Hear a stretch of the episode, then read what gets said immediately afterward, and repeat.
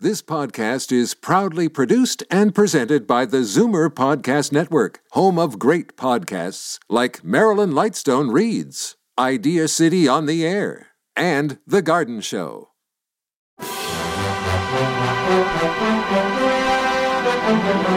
It's Zoomer Radio's Theater of the Mind with Frank Proctor. Open your mind as we fill your head with amazing thrills, chills, and laughs. Theater of the Mind. The best love programs from radio's golden age. Only on Zoomer Radio. Now, here is your master storyteller, Frank Proctor. Well, thank you, and welcome to the show. We're about to hear an episode of The Aldridge Family. The creation of playwright Clifford Goldsmith, Henry Aldridge began on Broadway as a minor character in Goldsmith's play What a Life. It ran for 538 performances. And the actor who brought Henry to life on stage was 20 year old Ezra Stone, who was billed near the bottom as the 20th actor in the cast. By the time the show had a spot of its own, it was a top 10 ratings hit, landing it solidly alongside Jack Benny and Bob Hope. Earning $3,000 a week, Goldsmith was the highest paid writer in radio. And his show became a prototype for the teen oriented situation comedies that followed on radio and television.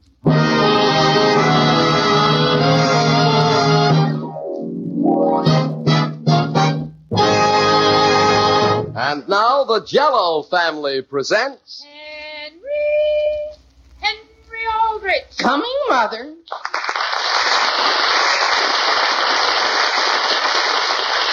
Yes, it's the Aldrich family, based on characters originated by Clifford Goldsmith and starring Ezra Stone as Henry, with Jackie Kelk as Homer. And yes, it's the Jello family with its three famous desserts: Jello in those six delicious flavors, regular Jello puddings with that old-fashioned homemade flavor, and Jello tapioca puddings. A miracle of goodness, a marvel of speed. Oh, the big red letters stand for the Jello family. Oh, the big red letters stand for the Jello family. That's Jello. Yum yum yum. Jello puddings. Yum yum yum. Jello tapioca puddings. Yes, sir. And now for the Aldrich family.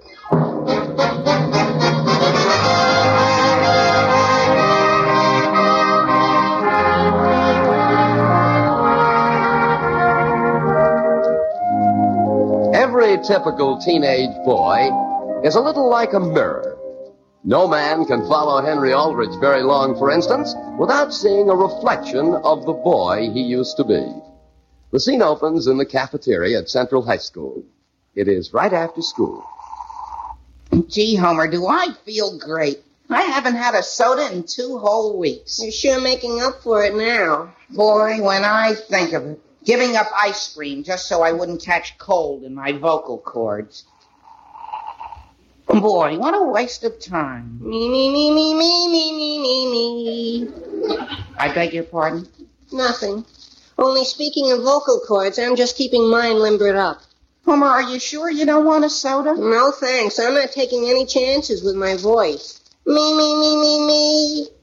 Boy, am I glad I'm not in the cast. Once the rehearsals for that operetta start, you'll be tied down every darn afternoon, you poor kid. I don't mind. While I'll be as free as a bird, I can go skating, I can go on hikes, and gee, I can do all kinds of things. All by yourself, Hen? There's Willie, isn't there? Willie, he's in the chorus with me. He is, along with Toby and Charlie. Sure. Me, me, me, me, me, me, me, me, me. Homer, Yeah. all of a sudden I'm kind of bored sitting here. Uh, Look, what do you say we go upstairs and just have a look at the bulletin board? I thought you said you were positive your name wouldn't be there. Sure, I'm positive. It just couldn't be there. Me, me, me, me, me, me, me, me, me. Homer, are you sure you didn't see my name anywhere on the list? Ken, I told you, all I saw was my own name. Gee, that's a relief. I don't know why I ever tried out for the darn thing in the first place. Me, me, me, me, me, me, me. And besides, Homer, Besides, do you really think Gilbert and Sullivan is any good anymore? Sure, don't you? Especially the Mikado. Gee, the way they'll have to make you up, nobody will ever recognize you. Not even your own family. Me, me, me, me, me, me, me, me, me. Homer, I don't, I don't like to be rude, but if all you're going to say from now on is me, me, me, me, me, me, me, frankly, the conversation's bound to get a little dull. Henry! Henry! It's Geraldine Love. I wonder if she's in the cab. Forget it, Homer. There are other people interested in other things other than operettas. My goodness, Henry, congratulations! You mean me, don't you, Geraldine? No, Henry! Why? Because I drank four chocolate sundaes in a row? Henry, I saw your name, you modest thing, you. Who, me? You saw his name where? On the bulletin board, my goodness! What?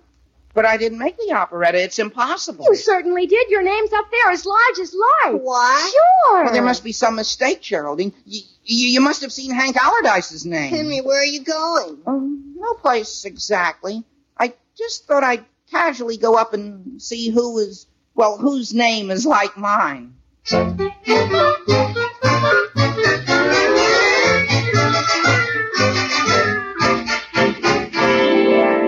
But Mr. Cooper, Mildred, how on earth did his name ever get on that list? I'm almost positive you dictated it to him. Why would I do a thing like that? Henry Aldrich in the leading role of the Mikado? I know. Mildred, you'll just have to hunt him up immediately and tell him the whole thing was a mistake. You mean I have to tell him? Mr. Cooper, may I have a word with you, please? Oh, certainly, Mr. Bradley.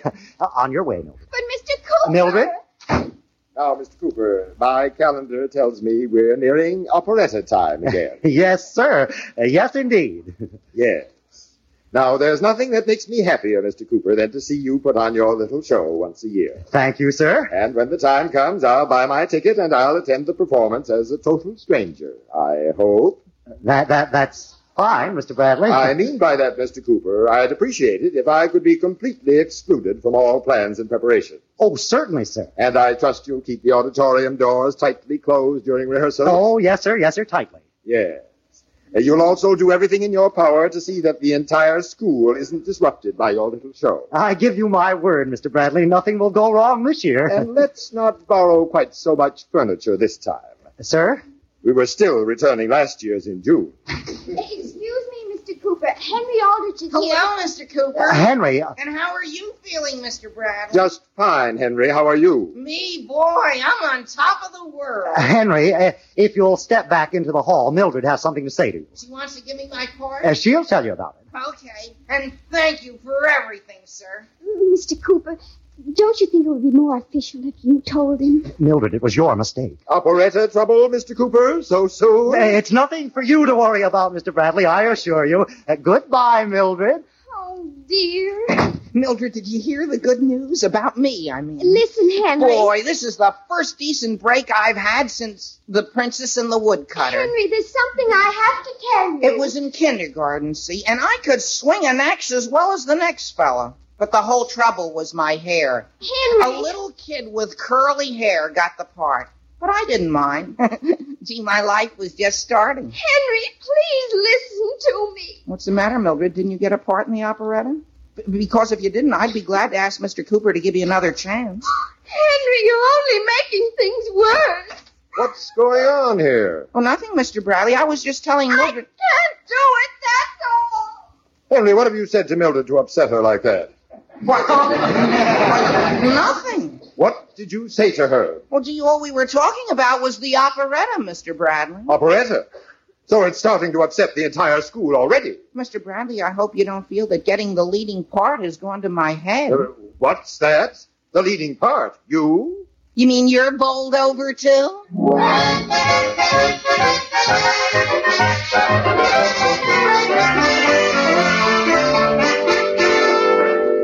I'm very glad you phoned, Mr. Cooper. I was considering writing him a letter, Mrs. Aldrich, but then it occurred to me that his mother might be the best one to tell him. No, I'm sure I won't have any difficulty, Mr. Cooper. I can't tell you how sorry I am the whole thing happened. Oh, well, I'm sure Henry doesn't really believe he's playing the lead in your operetta. He doesn't? There's one thing about us Aldriches we know our failings. Yes, but. And just between you and me, Mr. Cooper, Henry can't sing a note. Oh, I wouldn't say that, Mrs. Aldrich. It's just that he can't sing them in the right order.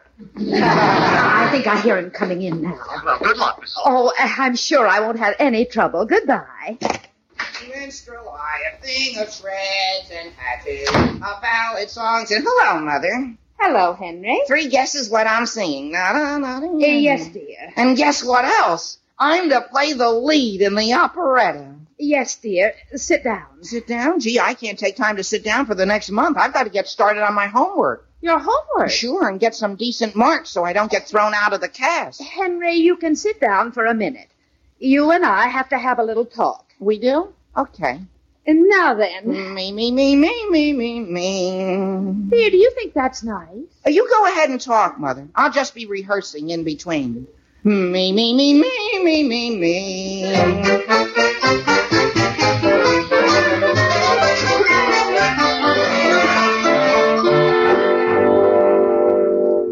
Henry, Yes, Father? uh, What, Father? yeah, that is, uh, uh, you, your mother wanted me to explain something to you, so, uh, did you enjoy your dinner, son? I'll say, boy, who wouldn't enjoy a dinner like that? Yes. Why do you su- suppose Mother had all my favorite things tonight? Even strawberry shortcake a la mode. Oh, that's because, uh, well, we're all extremely fond of you, son. You are? Extremely. Gee, thanks. And, uh, sit down, Henry. Sure. And anyway, I think I know Now what? why everybody in the family's suddenly being so nice to me. Because for the first time in my natural life, you can be proud of me. Henry, some people might be proud because their children can play a leading role in an operetta, but personally, you know how I judge my children? How, Father? By the way they can take a disappointment. Oh, boy, I've certainly taken plenty of them in my time, haven't I? Well, now. And you know, Father, when I used to come home from school year after year, and you'd say, Did you make the football team? Or Are you in the orchestra? And I'd say, No. Uh, Henry. And you used to say to me, Gee whiz, Henry, why let them get you down? So you didn't make it this year. Okay, keep trying. You'll make it next Uh, year. Henry, Well, now I'll let you in on a secret, Father. Frankly, I always thought you were kind of talking through your hat. Oh, you did? But now, boy, now I realize that's all a person has to do. Just keep trying, and sooner or later you're bound to get a break. That's true. But uh, on the other hand. And gee, Father, as long as I live, I'll never forget that lesson you taught me. Yes. Uh, would you excuse me a minute? Alice! Father, what is it you wanted to tell me? Alice, where are you? Out here in the hall. Did you tell him, Sam? Well, we we've been discussing it. You mean you haven't told him? Alice, it isn't just the fact that he thinks he's playing the lead. It's Uh, It's what, Sam? look. Why can't we phone the school and have someone there tell him? Dear, I thought you were impatient with me because I was afraid to tell him. Alice, I don't think you realize how important this is to the boy. Hey, Henry. Hello, everybody. Isn't it wonderful? Well, what's wonderful, Homer? Gee, the way Henry's overcome all his handicaps and landed on top of the pile. What's that? Hey, Hen, are you in the living room? Sam, what does he mean by Henry's handicap? Hen, Hi, Homer. You're just in time. I am for what? I'm just going to do a little rehearsing. You can tell me if I hit a bum note here and there. You? A bum? No? I hit them, Homer. I hit them. Oh, go on. You're just being modest. Didn't Mr. Cooper pick you for the lead out of the whole school? Yeah, and the more I think about it, the more I'm more surprised than anybody. Come on, you want me to play the piano for you? Sure, here's the music. Okay. Let her rip. Now, Henry. The flowers that bloom in the spring. uh, Tra la. What happened to the tra-la? You must have hit a wrong note. Oh, I guess so. Well, let's start again. The flowers that bloom in the spring. Yes, Father. You come into the dining room for a moment. Sure. Homer, you be practicing that part meanwhile. What is it, Father? Henry, uh, I've just been having a discussion with about something with your mother, and I wanted your opinion. Sure. Is it regarding music? Uh, well, not exactly. In a few weeks, Henry, I'm making a trip to Washington on business, and uh, your mother and I wondered if you wouldn't like to go along. To Washington? No. Yes. Oh. Gee, there's nothing in this world I'd rather do. Boy. Of course, it would mean resigning from the operetta, but after all, a trip to Washington. Father, when would you be going? When is the operetta? The week of the 27th. That's when we're going. I- you mean I'd have to give up my part? I'm afraid so. But, Father, what would Mr. Cooper say? Everybody'd think I was walking out on them. Henry, I'm sure you could explain it to them. I couldn't explain it to Geraldine very well. She's playing opposite me. Well, yes, She but- might even take it personally. But, Henry, you've never been to Washington, D.C., it's the capital of your country. Sure, Father. And I appreciate your offering me the trip. But, Henry. But duty comes first. Come on, Homer. Let's get back to work. I think I know where I was making my mistake. Let's go. The flowers that bloom in the spring, tra la, breathe promise of merry sunshine. As we merrily dance and we sing, tra la. Hey, Homer. Yeah? You got a little closer that time, but you're still kind of flat. I'm sorry, Hen. Well, that's okay. Some people just don't have any ears for music. It isn't their fault. Gee, I could have sworn I was sticking to the music. Henry? Yes, Mother? Dear, uh, have you looked at it this way? Looked at what? There really isn't any money in singing. There isn't? I'm afraid not, dear. You see, organizations that hire singers usually can't afford to pay very much. Well, I, I know. Oh, for but- instance, you take our church group. While we'd love to be able to afford a singer, our budget just won't permit it. Gee whiz, Mother, if that's all you're worried about, I'd be glad to sing at your church. and I wouldn't think of charging. Oh, dear.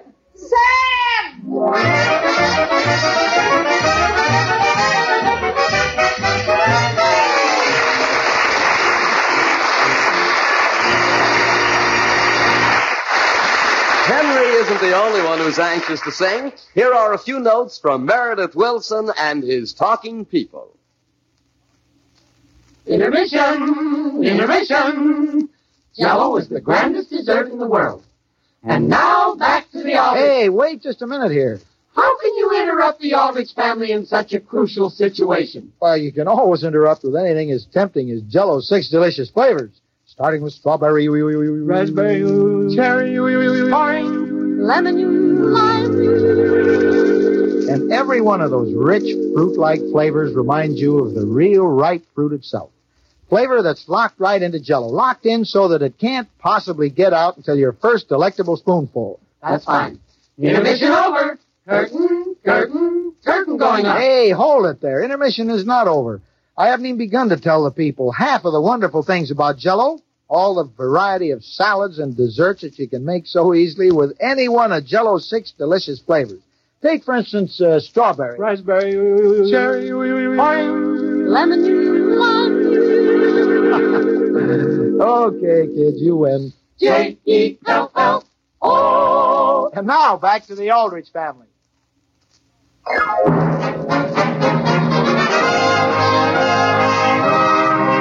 Yes, getting back to the troubles of Henry Aldrich. Due to a mistake, Henry has gotten the impression that he has played a lead in the school's production of the Mikado. The task of informing Henry of the error has been passed from one to the other, with the result that no one has told him.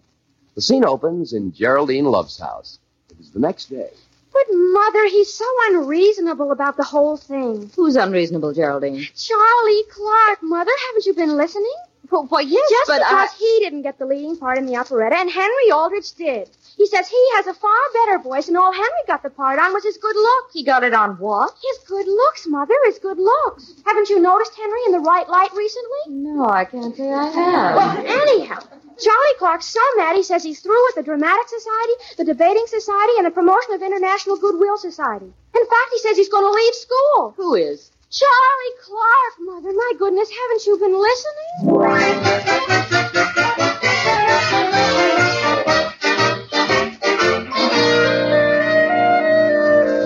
Uh, come right in, please. Thank you. Gee, Professor Everett, I guess you hardly remember me, huh? Uh, Henry Aldrich, you say? Yes, sir. I used to take piano lessons from you. You did? Sure, for two years. Then you had to go away on a long vacation. Yes, I remember now. I'll never forget it. Well, how nice of you to drop in, Henry. Thank you. A social call, I hope? Uh, not exactly. You see, up until recently, I didn't have any voice to speak of. But all of a sudden, it seems to have turned into something. Is that so? And while I'm not sure I ought to take on more studies, I- I'd just be interested in learning what you charge. For singing lessons? Yes, sir. And since my folks have poured so much money into you in the past, well, I, I thought I'd try to swing this myself. I see. Well, suppose you sing something for me. Sure. Uh, do you happen to be familiar enough with Tit Willow to accompany me? I'll do my best. Okay. Me, me, me, me, me, me, me.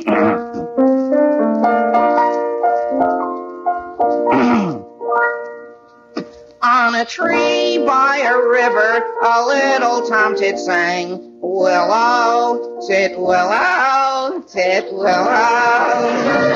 And, and I said to him, Dicky Bird, why do you sit singing willow, tit willow, tit willow? Is it weakness of inter- Huh?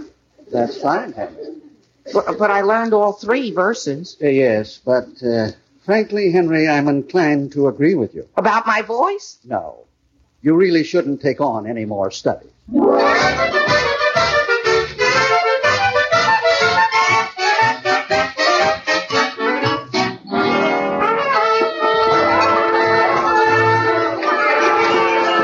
Will the orchestra please come to order? Thank you. Toby Smith, did you hit George over the head with your violin? No, sir, he just stood up. Order, order, order. Now I just want to say one thing. We start rehearsals with the cast in two more days, and they're going to need some recognizable music. So let's go through a wandering minstrel once again. And please don't play anything you haven't got. There's enough missing already. A one, two, three.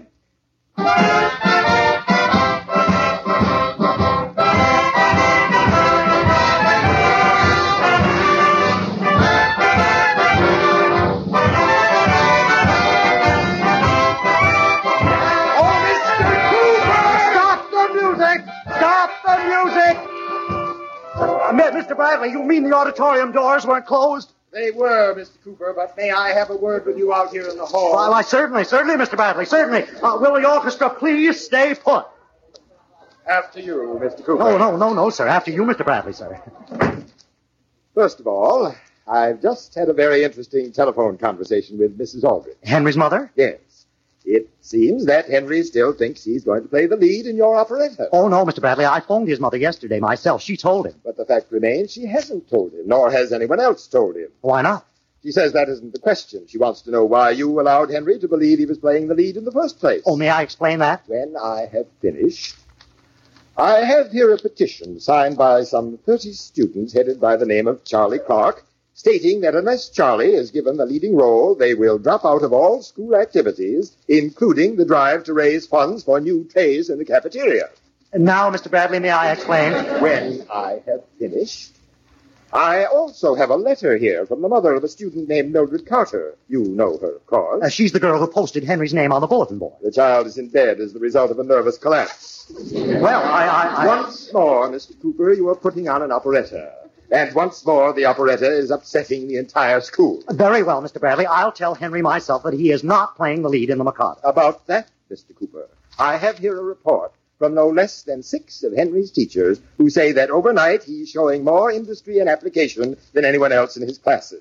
Who, Henry Aldrich? The boy has apparently taken a new lease on life. Why, that, that's astounding. And in view of the fact that scholastic standing is always of prime importance. Uh, yes, sir. How can you now take Henry Aldrich out of the leading part in your operetta? But, but, but, Mr. Bradley, what am I going to do? The question is, Mr. Cooper, what am I going to do now that your little operetta has turned the entire school upside down?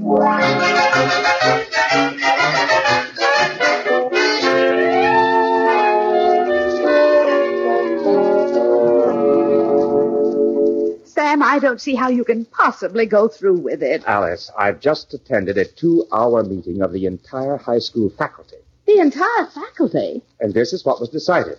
And there is nothing to do now but let Henry know. I wouldn't have the courage. Courage or not, it's my fault things have gone as far as they have. Henry! Yes, Father? Will you step into the living room, please? Sam, I've known people who were scarred for life because of a thing like this. Were you calling I, Yes, Henry? Uh, Alice, I think you better leave. I think so, too. Henry, I'll be out in the kitchen making you a chocolate cake. Father, is there something wrong with Mother? No, Henry. Just sit down. Okay. Henry, can you take some bad news? Yes, sir. It's about the operetta. You mean because you're going to Washington, you won't be able to hear me sing? Henry, I'm going to let you have it straight from the shoulder.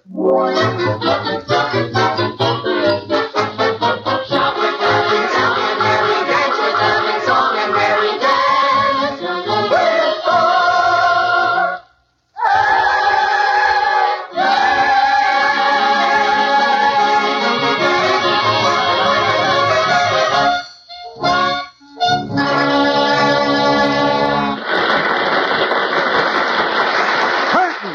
Curtain! What's wrong with the curtain? Oh, Oh, Hi, Geraldine, it's over. Oh, Henry, you were wonderful, simply wonderful. Miss Geraldine, you were pretty swell yourself. Was I? Was I really? Henry, was that a swell show? Thanks, Homer. And gee, you were swell too. Gee whiz, look who's coming backstage. Henry! Henry! Come on, Alice. Henry, we just heard someone say this was the best operetta the school has ever put on. You did, Mother? And gee, it wasn't that good. It certainly was, son, and we're proud of you. Well, thanks. Oh, and listen, I have a couple of things to take care of. I'll be right back. Alice, let's work our way over there where it's quiet. Doesn't Henry look cute? Look at the way he's rushing around. I never tried to be guided my whole life. Alice, when you get down to it, isn't youth amazing? It certainly is. And to think I dreaded telling Henry that instead of playing the lead, he was to be head stage manager. The best stage manager Central High ever had. Yeah, nobody but a boy could take it on the chin like that and bounce right back again. I'm all ready, Father. Henry, what are you doing with that suitcase? Gee whiz, I'm all packed. What time does our train leave? What train? For Washington, for Washington. What? Sure, Father. Isn't this the night you said you were taking me? Alice. Sam, Henry, your mother has something to tell you. Sam Aldrich, you come back here.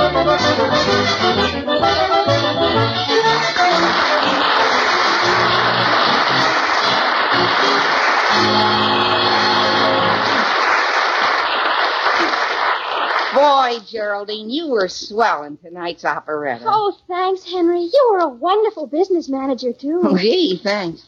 You know, you could make singing your whole future career. Oh, no. I've got another career all picked out. You have? My goodness, yes. I want to marry a famous businessman. Don't you mean a business manager? Well, speaking of careers, what a famous one Jello has made for itself as America's favorite gelatin dessert. Yes, Jello, the luscious shimmering dessert that comes in six delicious flavors: strawberry, raspberry, cherry, orange, lemon, and lime.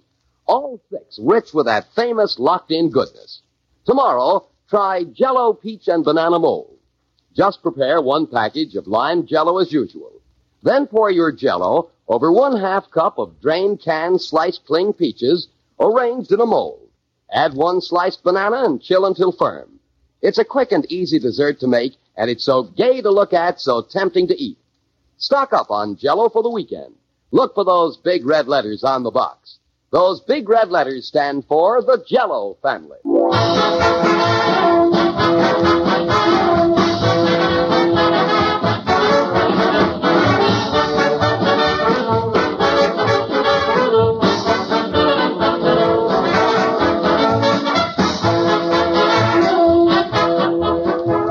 The Aldrich Family, starring Ezra Stone as Henry with Jackie Kelk as Homer, is written by Patricia Chowdhury and Del Dinsdale, with music by Jack Miller.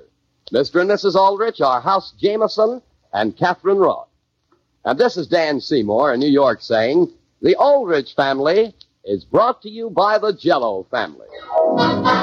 Oh, the big red letters stand for the Jello family. Oh, the big red letters stand for the Jello family. That's Jello. Yum yum yum. Jello puddings, yum, yum, yum. Jello tapioca puddings. Yes, sir. we.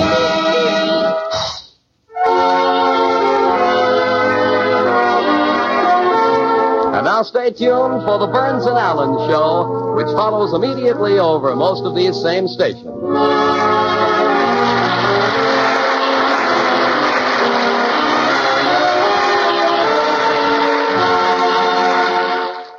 Stay tuned for Orson Welles in The Lives of Harry Lime.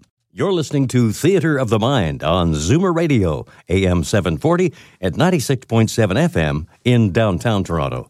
And now Orson Welles as Harry Lime in the episode entitled The Painted Smile.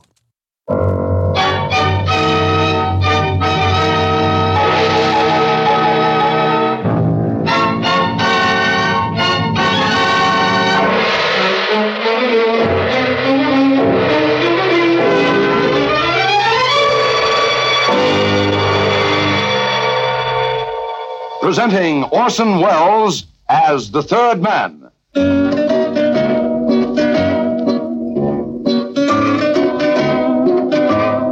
The Lives of Harry Lime. The fabulous stories of the immortal character, originally created in the story The Third Man, with zither music by Anton Karas.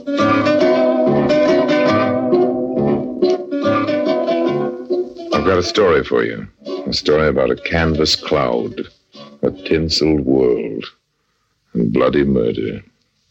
And if that wasn't enough, it all happened in Taormina, which is in Sicily. I know it happened because I saw it. Call the story The Painted Smile. Stick around.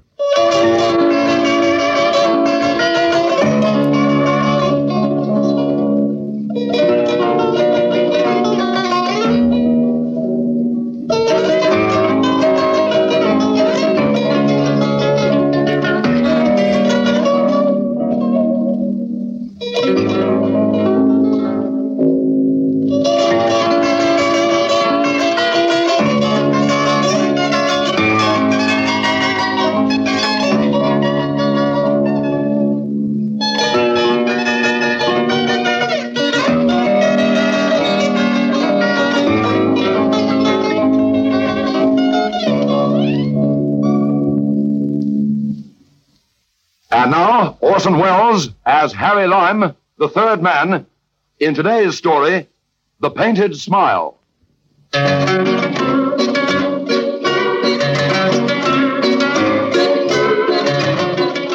I've always had a fondness for the exception that breaks the rule. Maybe it's because I like to break rules myself. Take a smile, for instance. One of the intangibles of life, so everyone says. But what about that smile of the Cheshire cats? That grin hung around long after Puss had vanished. You call that intangible? Like the smile I'm going to tell you about. The horrid humor of that painted smile lingered long after the man who wore it was quite dead.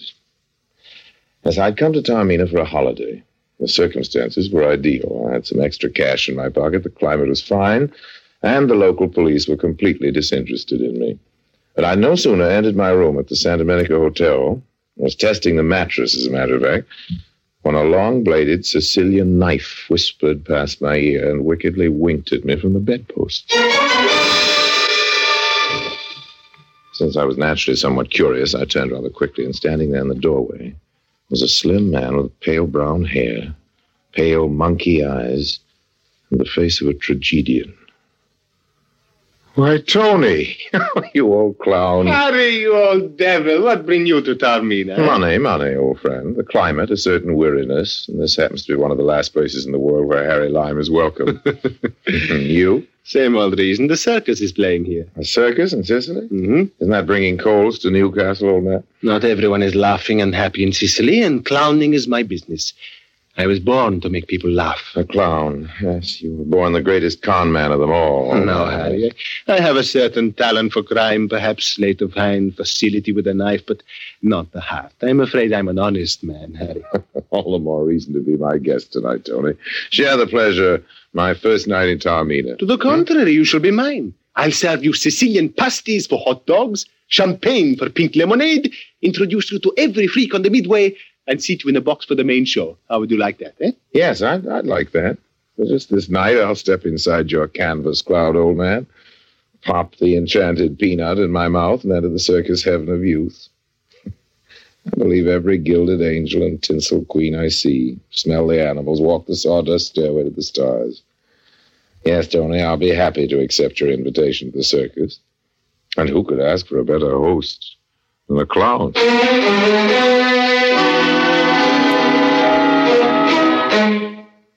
We left the midway crowd, the lights and the blaring calliope. Then the growl of jungle beasts came to me. We approached a small dressing tent. Then the clown humbly called for his friend. Nola. Nola. Are you in there? You again, Antonio? What is it? I want to see you. You will see me later. Go away. But I have a surprise for you, Nola. A wonderful surprise. Surprise?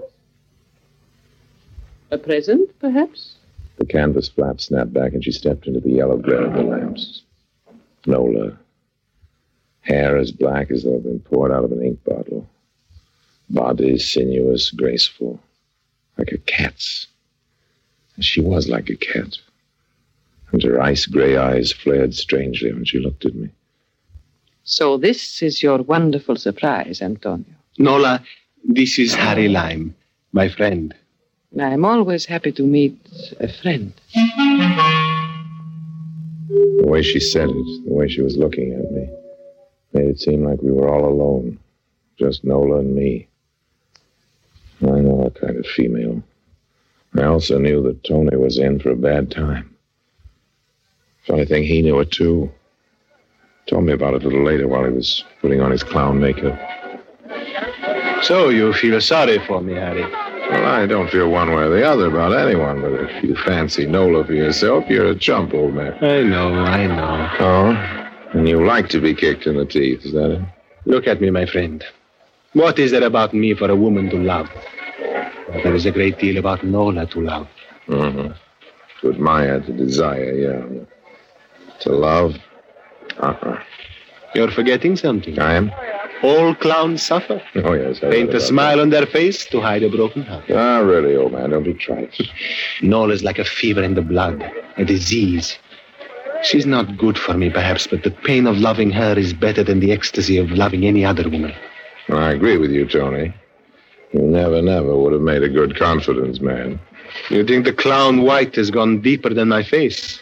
That my thinking has become as theatrical as my profession? perhaps. Perhaps. Ah, but the show is about to begin. Help me with my wig, Harry. Ah, Oh, there you are. Am I not the funny man? Ah, very funny. See you later, my friend. Now Antonio must go to clown and dance like a puppet. While Nola pulls the strings, hmm? Laugh, frown, laugh. You poor schmoo.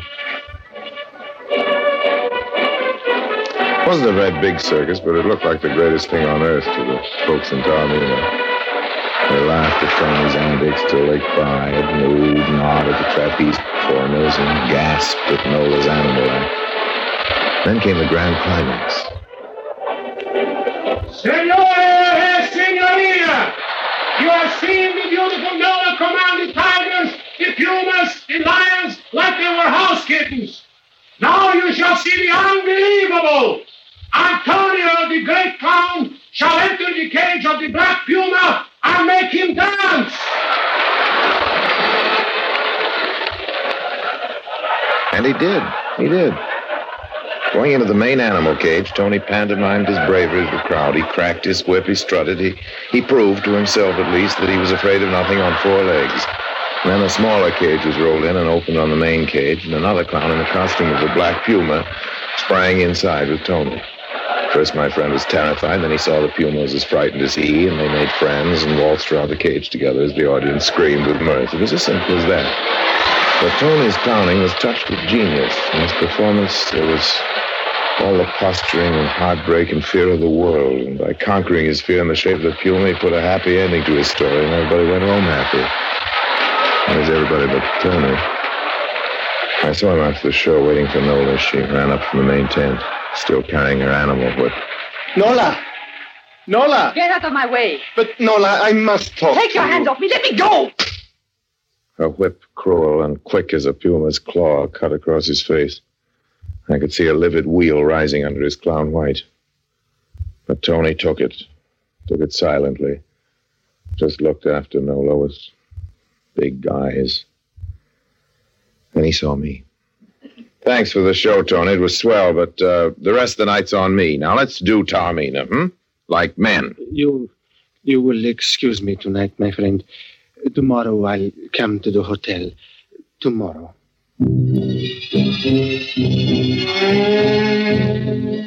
I went back to my monastic cell to do some thinking. I say cell, call it that, because the Hotel San Domenico in Taormina was in the 16th century a monastery. And now in the 20th century, it's a very unmonk like character walked its sacred tiles and pondered on human passion. And then I had no reason not to answer the door. Yeah? Hello. She was small, very young, very dewy. You know, the moonlight for hair and stars for eyes sort of thing. You are Mr. Harry Lyme. I am. I am Therese. That's enchanting. You will invite me in. I would speak with you. Well, I can't imagine a more satisfactory conversation, I will sit here. if you like. It's all very femme fatale and very intriguing, but uh, just how do you happen to know my name? I ask the manager. Hmm. Now, they do make things easy in Taormina, don't they? What? Uh, it's unimportant. I just arrived at the hotel a while ago. I am staying here, too. Alone? Oh, yes. I see. You do know Antonio Vega? I took. Oh, sly dog. You're another one of his girls, is that it? I am his only girl. Oh, of course, of course. I am his daughter. Oh. The manager told me that Papa was here to see you this afternoon. He said you were his old friend. Is that so funny? No, no, but, uh, don't start that again. I came to you, Mr. Lyme, because I could not find Papa. He wrote to me he was going to be here. He is a traveling salesman, trav- you know. Oh, no. So when school closed for vacation, instead of staying there as usual, I thought I'd come here and surprise Papa. Papa and me, hmm? Hasn't he told you about me? Uh, yes, oh, yes, he. Of course. Then you know where he is. I can go to him. Well, uh, as it so happens, your father's coming to the hotel tomorrow, my dear. Why don't you wait for him here and really surprise him, hmm? What a wonderful idea. Oh, Mr. Lyme, I could kiss you. Oh, no.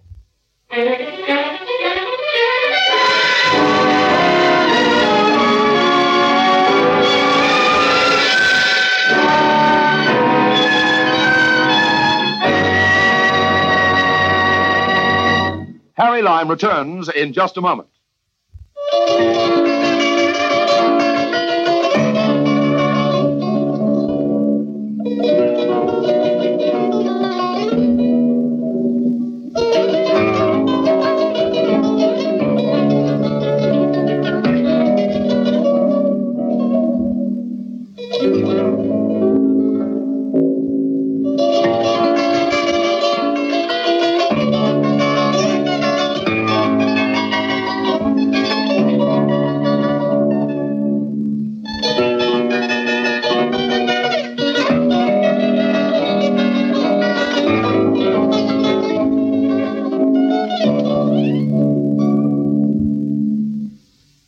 Now, Orson Welles, as Harry Lime, the third man, continues in today's story The Painted Smile.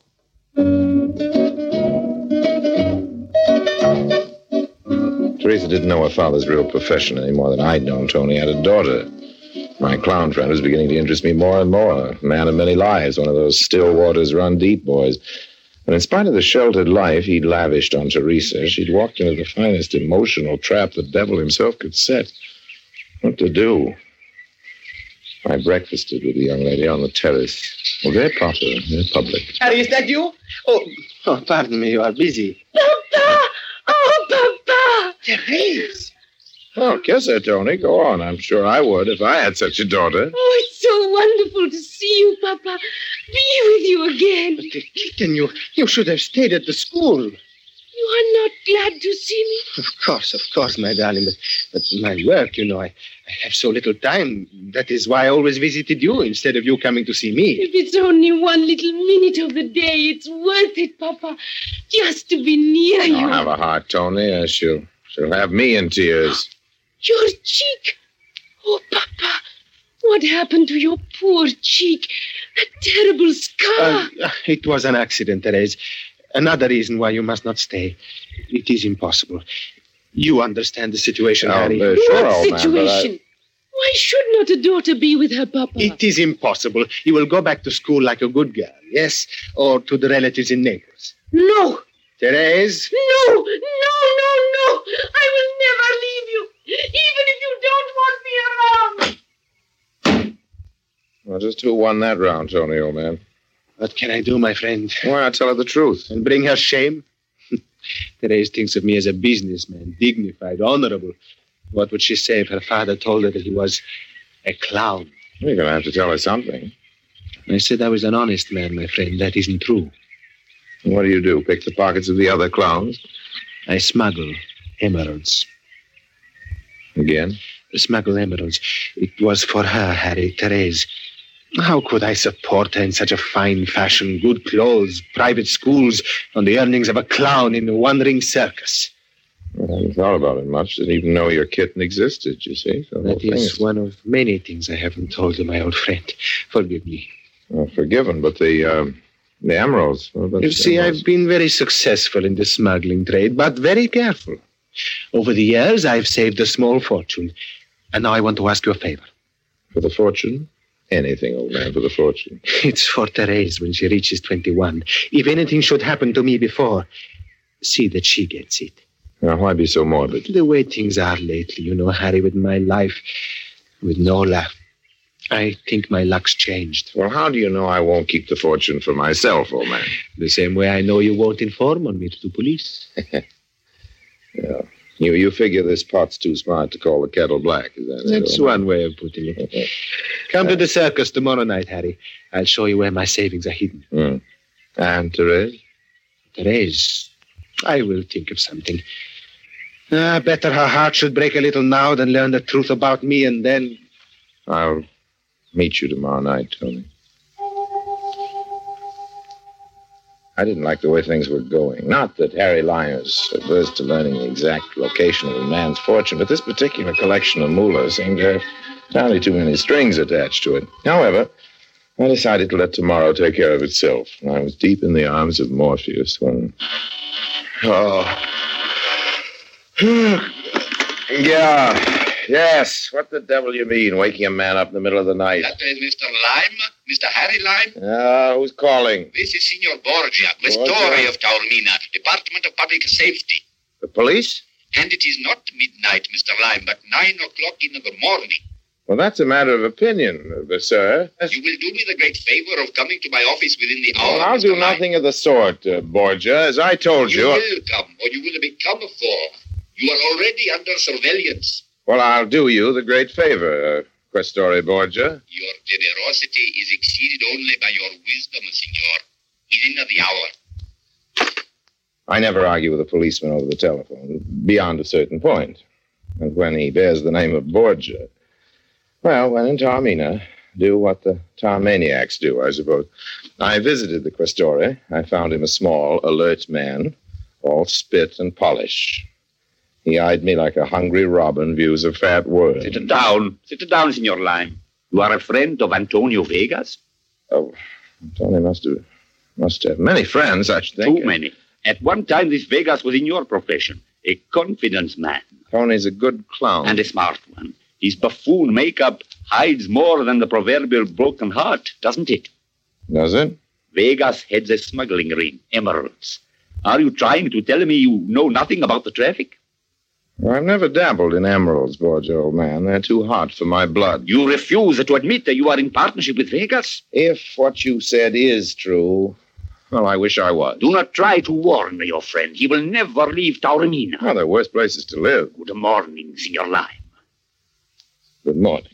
That mean I can go now? It does. Well, am I still under surveillance? Yes. Why? Well, my holiday mood, that's all, old man. Hope your bloodhounds are broad minded. Good morning.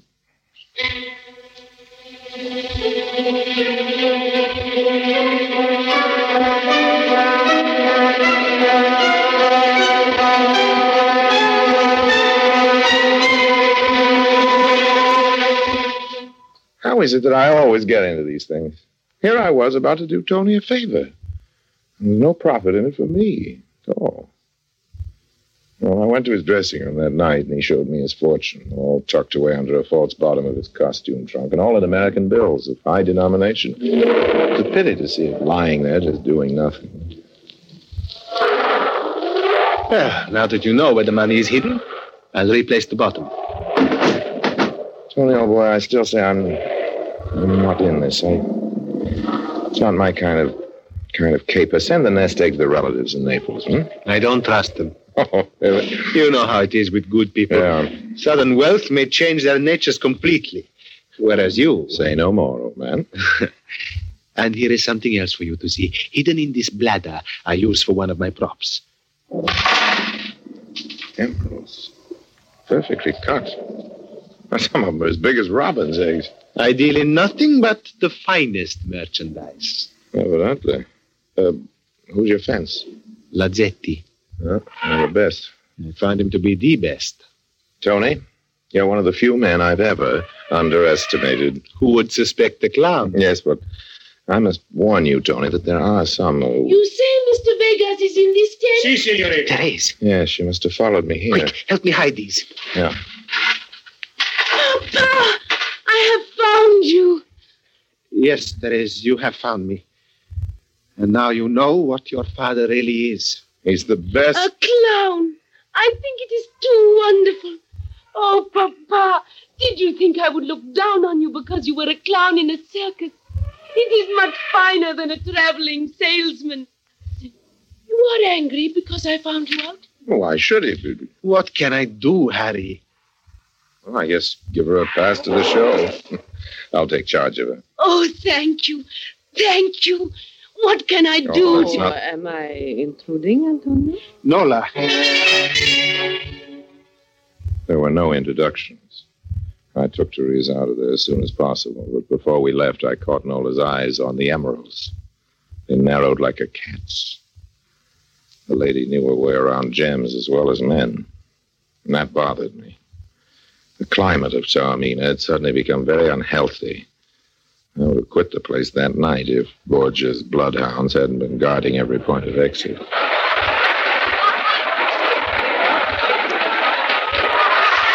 Why is Papa going into that animal cage, Mr. Lyme? Oh, it's nothing. He's, he's pretending to. He's a cat trainer, you know, like Nola. You know, see how brave he is. Oh, oh, how funny he is. Yes. How wonderful is my Papa. Oh, that's great. Tony's funniest routine began. He was giving the greatest performance of all his life because his daughter was in the audience. The puma cage was wheeled up to the main cage and the door opened. Out came the puma. But no costume clown this one.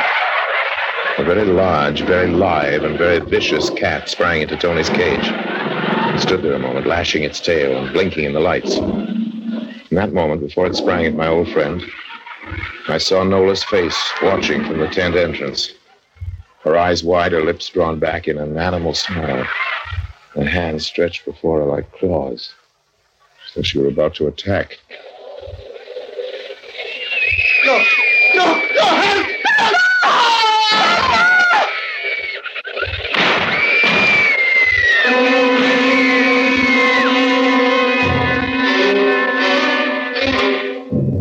It was over very quickly. For once I was glad to see the police.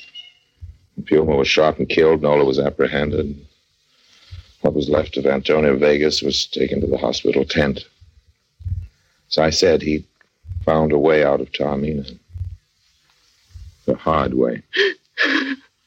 No, don't. Don't cry, kitten.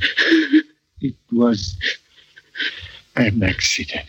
No, it was no accident. Like the scar on your cheek. She did it. She did it. I did nothing. It was an accident. Somebody switch the cages. What do you mean? Well, Questore Borgia, I, I, I think I can prove differently. It wasn't you, Signor accident at all. He lies? Antonio Vegas is my friend, Signora. You can understand that word, friend. Why should I lie? I saw you switch the cages deliberately, No, no, I did not. I did not. and I know why you did. No. Harry. It's because of jealousy. Jealous of that clown? Stop it! Stop it! You shall not laugh at my papa! Your, your papa? Thank you. Thank you, Harry.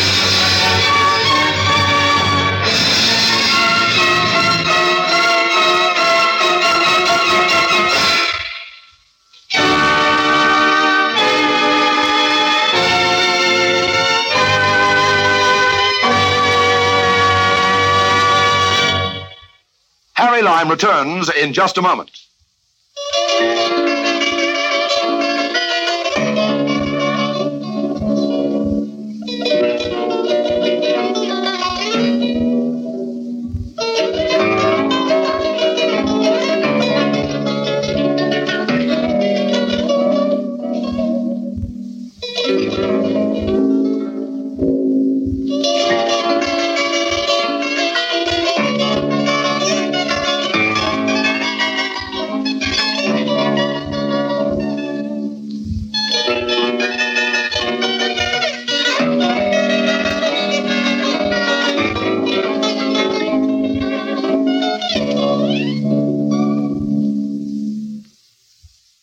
And now, Harry Lime.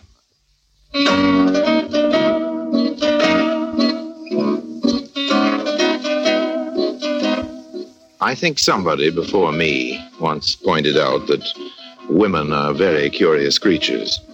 You take Lola, for instance. Lola was quite prepared to murder the man she loved just out of a fit of jealousy. Some women, of course, indulge in a more refined and less dangerous form of vengeance. They arrange matters for the men they love so that life just seems like death. I sometimes wonder what life would be like without women so quiet and peaceful, and so very, very dull.